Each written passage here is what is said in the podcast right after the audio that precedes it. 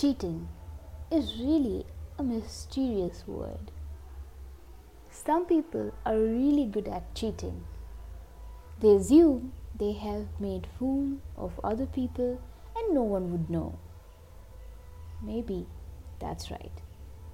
Maybe there are chances the person who has got cheated might not know immediately.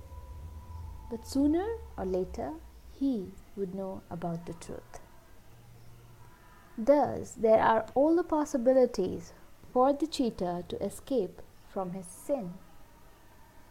Now, the question is the harm which he has caused to the victim is it greater or lesser than the harm which he has caused to himself? And the answer is definitely much lesser than the one who caused it. Why? Here goes the explanation. We are the combination of matter and spirit. In core words, body and soul. And our soul is identical with the Lord, it is a fragment of His essence. As we are the part and parcel of the Supreme Reality, Supreme Energy, He sits in everyone's heart as an inner witness. Let me give you an example. It is something similar to the gold jewelry. We wore gold jewelry which are made up of gold earrings, necklaces, rings, many more ornaments. So, the gold metal is originally present in all the gold ornaments, all the gold jewelries. And that's the truth. Similarly, we are the parts and parcels of His being, the Supreme Being.